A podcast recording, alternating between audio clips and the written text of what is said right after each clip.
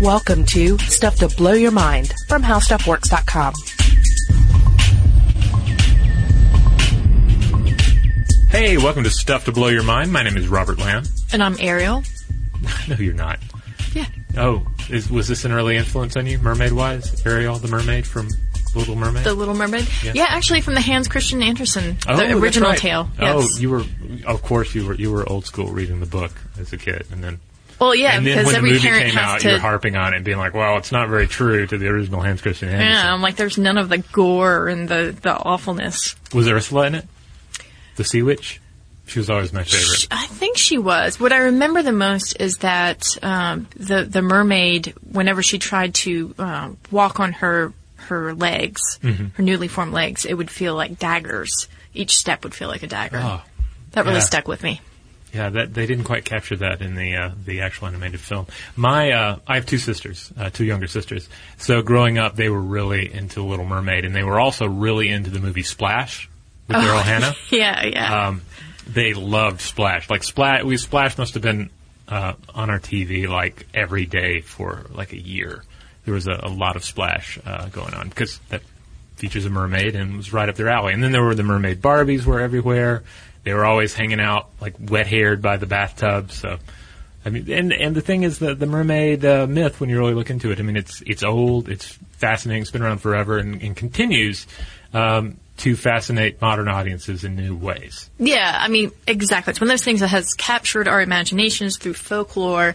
And, you know, there's probably a little tiny part in, in all of us that wish that mermaids were, were an actual thing. Yeah.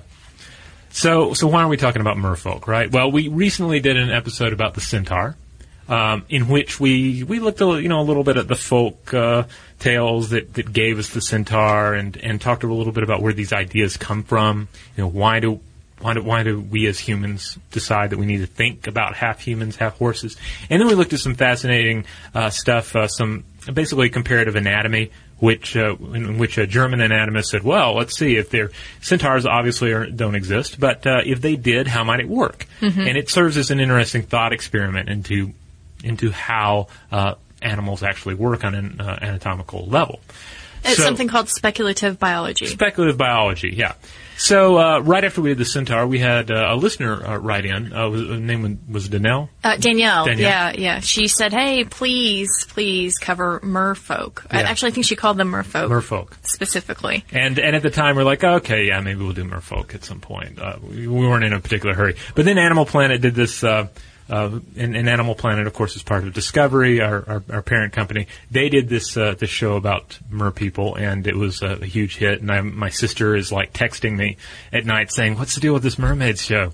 Is this uh, is this legit?" And uh, and so we are like, "Well, okay, we we probably should go ahead and do a merfolk." Yeah, because it's a what if proposition. This Right. this um this show it's called Mermaids: The Body Found. Now it's it's um presented in a documentary style fashion, uh, which you know some people weren't crazy about. But to be fair, um, Animal Planet did say that this was uh, a bit of science fiction that was you know based on some scientific theories. So we wanted to take the premise of this show and, and start to tease apart some of the things they talk about because it's really interesting how they strung this together. Uh, basically, the setup is that it's 2004 and whales are washing up from illegal deep water sonar emanating from U.S. Navy experiments. Because again, uh, whales and, and dolphins they, they use uh, echolocation. Mm-hmm. Sound is a very important uh, aspect of the way they navigate, the way they communicate. Um, know, we've talked about this in the past. when We've talked about whales and dolphins, and uh, and also about underwater sound. Yeah, and so in this fictional account, what they're what they're saying is that you know the Navy is trying to cover up something. Um, uh, officials are coming out in hazmat suits, uh, looking at these beached whales and, and pulling in specimens and taking them away. Um, and then the remains of, of a mysterious creature is discovered. Uh, so then the the plot line starts talking about uh, this this fringe hypothesis called the aquatic ape hypothesis, uh, which we'll get into. And and some people actually uh, insist that it be called the the, the aquatic ape theory, uh, citing uh, that the that it's not a true scientific hypothesis. But That's kind of splitting hairs. Well, Uh, some people say it's not a theory; it's a hypothesis, Yeah. or it's just an idea. Yeah. Um, so we probably leave it at that. Uh, but then they also go into not only this aquatic ape idea, but these unidentified sound profiles from the ocean, which Mm-hmm. Yes, we've talked the about bloop. before, like the bloop. And then in the in the plot of this show, the mysterious body is autopsied, and lo and behold, they find pelvic bones. or necropsied, actually. Ah. Oh. Or wait, or maybe it was kind of half autopsy if it's half human. exactly Yeah. the the torso. Um, so the pelvic bones are found and hands are discovered, and so then it becomes this question as well as the Navy trying to, to cover up the fact that they were using this illo- illegal sonar system, or that there's a, a creature that um, we or a new species uh, that we just don't know about. So using that as our backdrop today, we thought, well, why not talk about, um, you know, this this idea of these strange noises in the ocean, or the aquatic ape theory, or even um, mermaid relics of yore. yeah. So let's start with the mermaid relics of yore because um, that's the part I really enjoy. I mean, I, I love the uh, I love the, the the ape hypothesis as well, but uh, I think it's im- important to sort of take a, a step back and look at the the mermaid myth and you know where it comes from and uh, and some of the the, the more interesting uh, variations on it.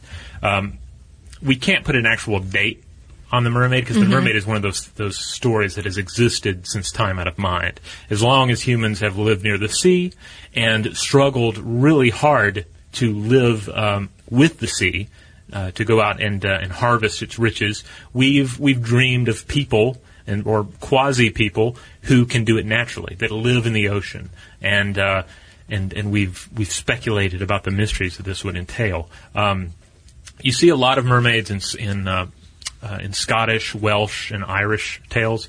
In uh, in the Scottish and Welsh tales, particularly, um, you might rescue a mermaid, and the mermaid would share uh, the secrets of various uh, herbal cures with humans. Okay. And then sometimes they would marry humans. Uh, but uh, the web-footed offspring would invariably return to the ocean, and and you see this as a common theme too, because uh, you know you have some lonely men out there catching fish, and the, their minds may start to wander, and they might think, "Wow, you know, what have I met somebody out here?" The chances are slim, and she might be part fish, but maybe I can find true love, if not on land, then at sea. Uh huh. they didn't have mermaidmatch.com back then. No, not yet, not then. But, Yeah. but hopefully, especially with this series being successful, Yeah. we can start hooking people up with mermaids and merfolk uh, and mermen. Uh, during uh, medieval times, the mermaid was considered to be an agent of the devil and a symbol of deceit. And get this, the, the, the way this would work. Often you'd see this in, you know, in carvings, often, you know, church-related stuff. Um, uh, where you'd see the mermaid holding a fish, and the fish symbolizes the entrapment of the Christian soul that was drawn to sin. And of course, the mermaid is very sinful because she's not wearing a top and all that. She represents lust and attractiveness and, and grandeur and riches. She's not wearing a shell bra. Um, no, not not in these uh, these early early. It wasn't until later till they uh, became tool users, I guess. Right. Right. Later, you see mermaids showing up in, in coat of arms as well. Uh, mermen, for the most part, when they're depicted, they're they're, they're generally seen as more aggressive. Uh, they're also like the the mermaids, you know, fish lower half, humans upper half, but they have a propensity to be uglier uh, up at the up at the top. Uh, and they're also big into like s- some summoning storms, pulling sailors uh, out of ships to their death, that kind of thing. Was Poseidon a merman? Uh, well, he was a god, but uh, Yeah, I'm trying to remember how he was depicted. Well, they're the tr- well. He, you see depictions of him where he is um, where he has mermaid esque uh, qualities. But then there are also the the Tritons of Greek myth, Okay. which were uh, which were offspring of gods, and they had uh, they had lower portions that were uh, they were they were essentially mermen. Um, there were the blue there were the blue men of Minch, which were uh, humanoid. Uh, uh, blue-skinned creatures that lived uh, supposedly lived in deep water, water uh, caves uh, near the Isle of Man. Uh, they were ruled by a chief, and uh, the, the interesting thing about these guys is that they came after your ship, um, a clever uh, captain could beat them with a cunning tongue. He could use uh, he could throw out some riddles, get the mer uh, the merfolk uh, these uh, these men of Minch uh, thinking about the about this and make it out with them. Uh, there are the Nixies of Scandinavia, Germany, and Switzerland, and these are a freshwater mermaid creature, often gray or gre- green skinned. Um, and uh, their bodies, of course, terminate in these fish monstrosities as well.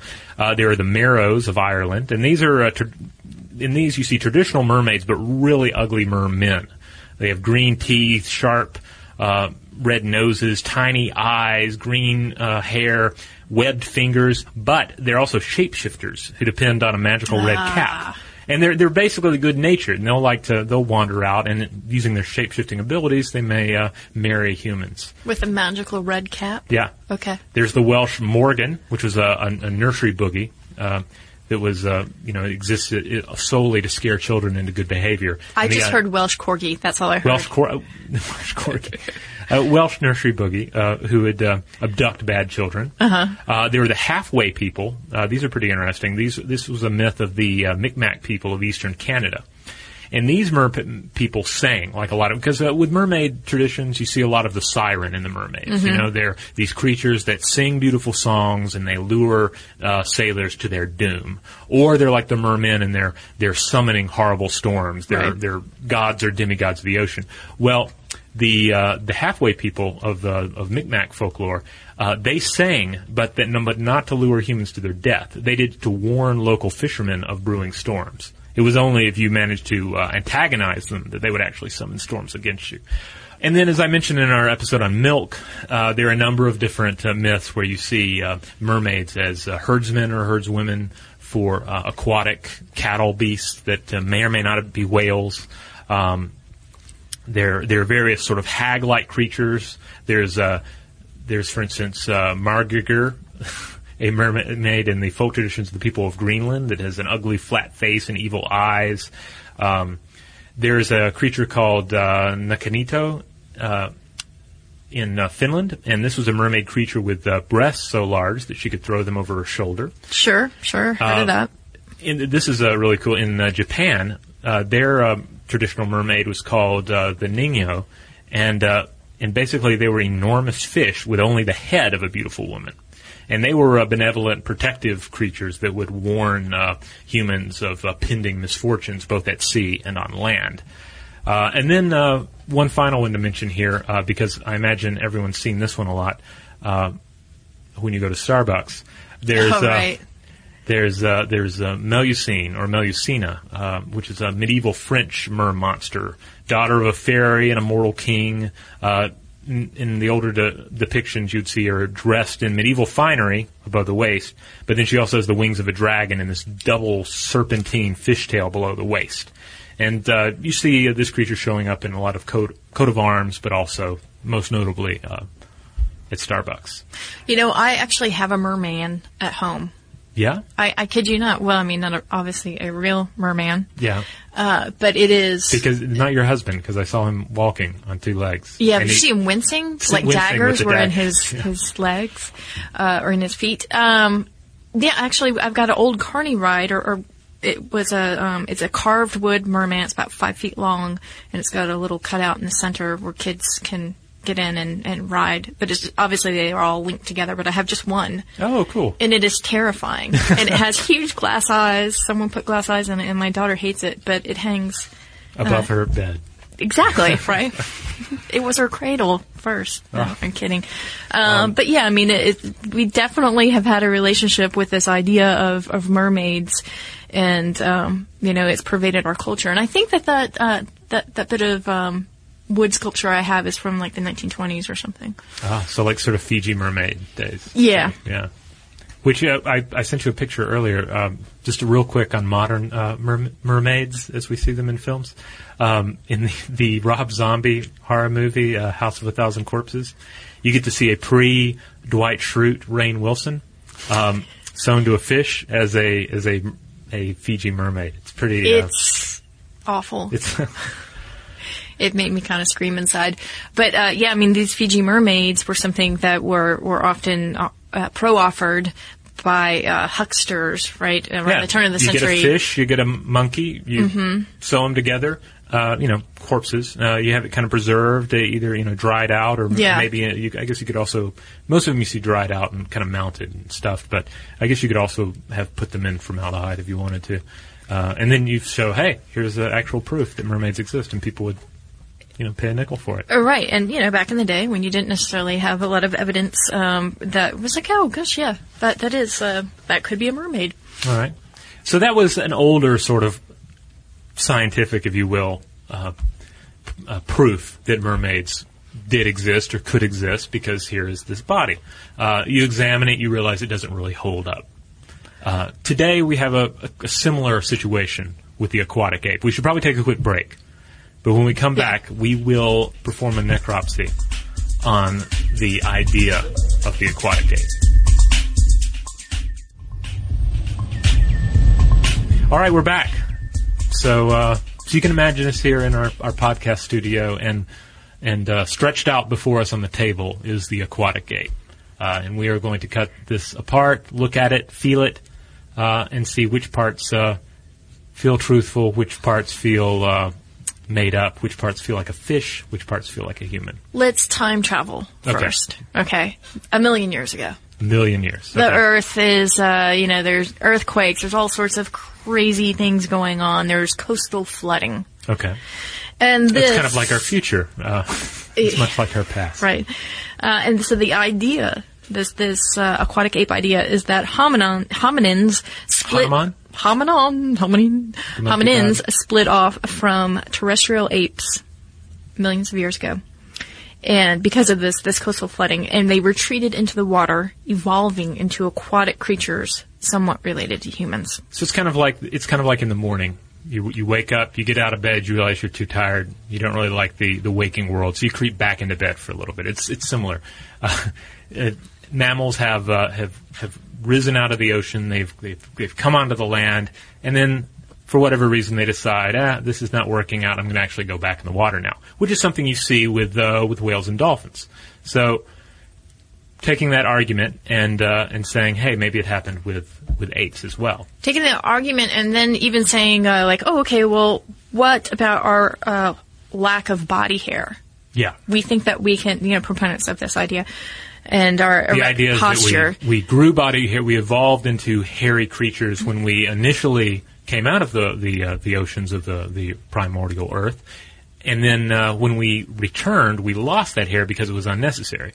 Uh, and then you can point to examples like a hippo or a dolphin and say, "Look, there you go. An aquatic mammal doesn't have hair." And that is why we don't have hair because we used to be mer creatures.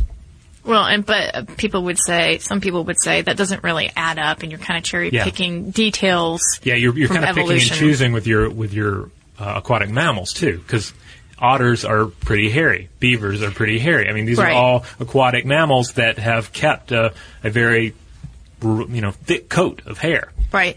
And then you have the problem of, of evolution itself in terms of like, well, how could this occur in this time period? Because if it took whales from, from going to terrestrial to aquatic beings 10 million years, mm-hmm. how could it be that, you know, in a million years that this could happen with, with apes, aquatic apes? So that, that's obviously one of the big questions that comes up. Um, as well is, is the phylogeny, that this tree of life concept of organisms, um, that are, are detailed by us and they are culled from evidence from morphological, biochemical, and gene sequence data, right? Yeah. So this aquatic ape actually would exist outside of this organization. And this organization, this phylogeny, is really the bedrock, uh, the central idea of evolution. Yeah, So that's spotty too. yeah, and another some of the other um, uh, things that are thrown out there as as proof of the aquatic ape theory are, are pretty suspect as well. Like the idea that oh well look look at the human body, it's so. Uh, it's so streamlined. Clearly, it was made to swim. Well, not so much because you look at, at truly aquatic mammals, and they tend to have more of a torpedo shape. Well, and it's actually pretty hard for us to swim in Yeah, general, yeah. right? Like you yeah, because that's another people say, "Oh, we're such great swimmers." We're not really great No. swimmers. I mean, Michael Phelps, maybe. Yeah. but but He Ma- is a Michael merman. Phelps aside, everyone else is kind of uh, kind of uh, lacking. Okay, so we've talked about aquatic apes. Let's talk about the mermaid problem.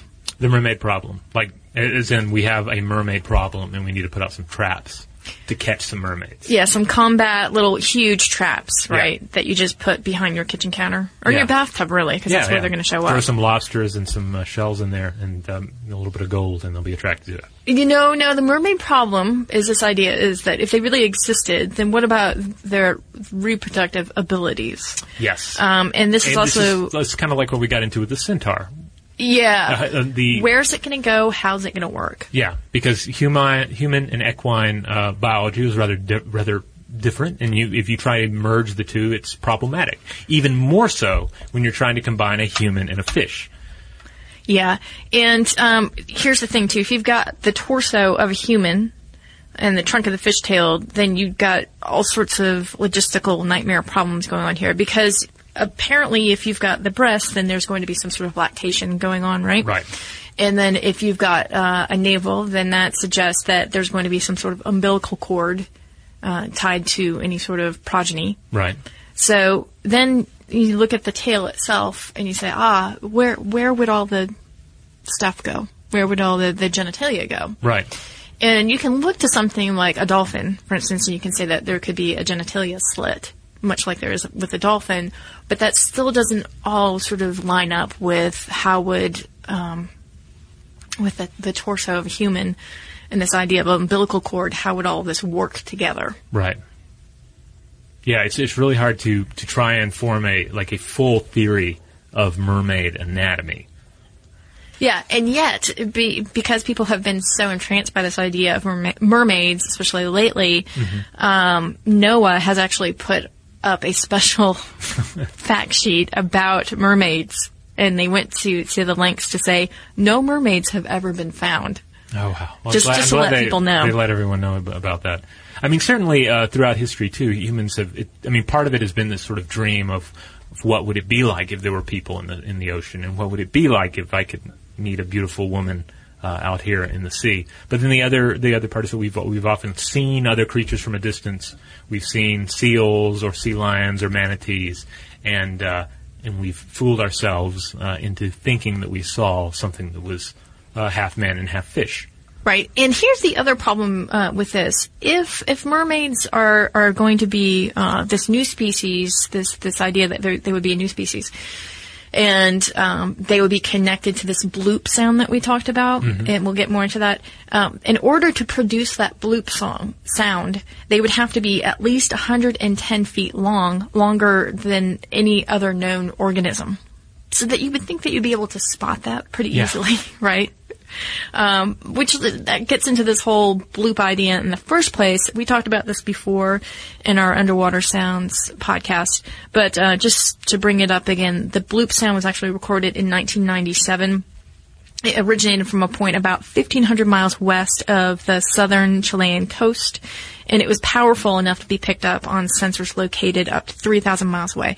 Now, there are a bunch of different sounds that um, that NOAA has picked up and has cataloged, but this is and remains an unidentified sound, and um, there is this idea that the sound profile sounds uh, animalistic, uh, but we're not quite sure. You know, again, there's there's the morphology problem.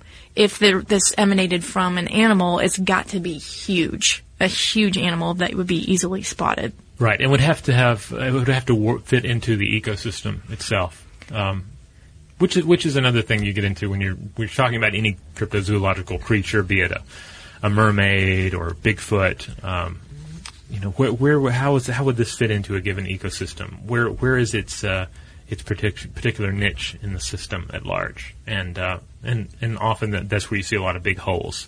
We'd be like, well, we would we would have observed it because there would be X number of them. We would uh, you know we would we would see evidence of their feeding. Yeah, and so you know the the Animal Planet's uh, what if scenario of, of mermaids is definitely entertaining. Yeah, but you can kind of see how when you start to to look at some of those details in Right. earnest. Um, I I mean, and everybody knows that they're not for real anyway. But you could see how the the sort of organism probably would never exist. Yeah, but I, I love the idea of just getting people talking about it. You know, like just you know get get people drawn into to, to view a show about mermaids, and then uh, you know then let's discuss the science of it. Let's. Uh, I mean, it's it's good food for thought. All right, you know, I'm going to be a total downer here too. Okay. Okay, I'm going to say too. The other thing that I think that it does inadvertently is to throw a little light on this problem of sonar. As you say, Yes. um, you know, This has been a concern with uh, with naval testing uh, Yes. and just general uh, noise pollution in the oceans. Yeah, and as you say, dolphins, whales, they use echolocation. Um, and just um, just not too long ago, uh, Earthwatch reported that 3,000 dolphins were found dead along the coast of Peru, and they were killed by deep water sonar, sonar systems using seabed oil um, exploration. And researchers at the Organization for the Conservation of Aquatic Animals says that they found damage in the dolphin's middle ear bones, which was caused by ship sonar blast. And they, these acoustic booms actually disorient the animals and they produce hemorrhages, and this is why they, they beach themselves. So actually, uh, the Animal Planet show does go into detail about this in the fictionalized account, um, but I did think it was important to, to bring this up. That, that that is actual you know part of the show that that does have um, a foundation in reality. Downer.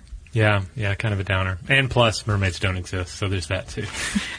so I'm sorry for for anyone who was listening, hoping for for something different. But it would it would have been kind of jerky if we hadn't just come clean on that and said that well they might have existed because I don't want to build up false hope, especially for those lonely sailors out there who are listening to this podcast. Yeah. Plus, you don't want to be at a cocktail party and start like dropping mermaid facts. You know. Uh, the mermaids are, are uh, they continue to just be a really fascinating uh, uh, creature, though. At least uh, you know in the, in the mind, and wh- whether you're just thinking about it as as a folktale idea, or as a possible scientific reality, or as a as just a fodder for uh, for movies. Uh, a couple of other uh, film mermaids that come to mind. Uh, there was a movie called The She Creature uh, years ago. I believe it had Rufus Sewell in it, and uh, and it was uh, like a, a old timey horror uh, story on a boat, and there was like a mysterious mermaid, but she had like a dual nature. So sometimes she looked like uh, you know a typical pretty lady uh, on the top half, fish on the lower, mm-hmm. and but then she would also turn into this aquatic uh, monster that kind of looked like a Fiji mermaid. Uh, and then there was a there was another film that came out called uh, Dagon, which loosely based on uh, H.P. Lovecraft's uh, The Shadow over Innsmouth and some of his other aquatic horror tales. And uh, this uh, it was this movie was kind of a mixed bag, but it did depict a mermaid with that uh, double tail. The, the Starbucks tail that we Oh, were yeah, talking about, yeah, which yeah. is kind of neat. So if, if you ever find yourself uh, considering picking up that film, it has some moments that work, and you do get to see a uh, a double-tailed mermaid in it. So there's that. I really wish that Splash would be remade Okay. with Daryl Hannah, and uh, Quentin Tarantino would uh, direct it oh, so she comes As a horror film. butt, or she just oh okay as a horror film, though. okay as a horror film. Yes. There, there's a lot of.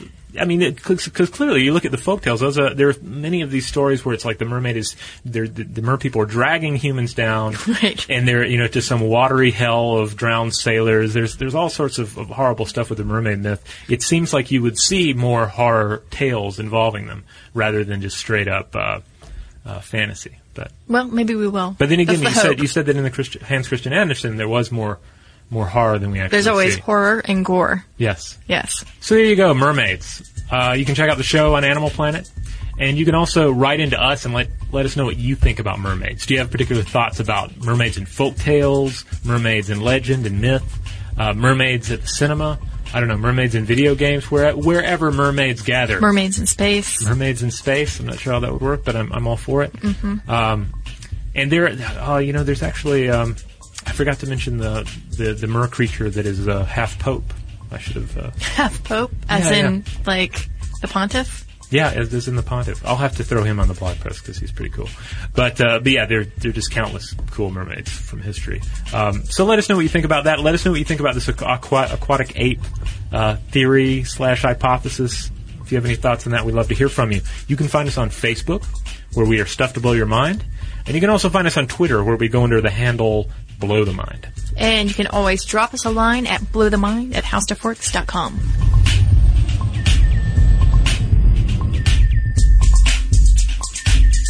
For more on this and thousands of other topics, visit howstuffworks.com.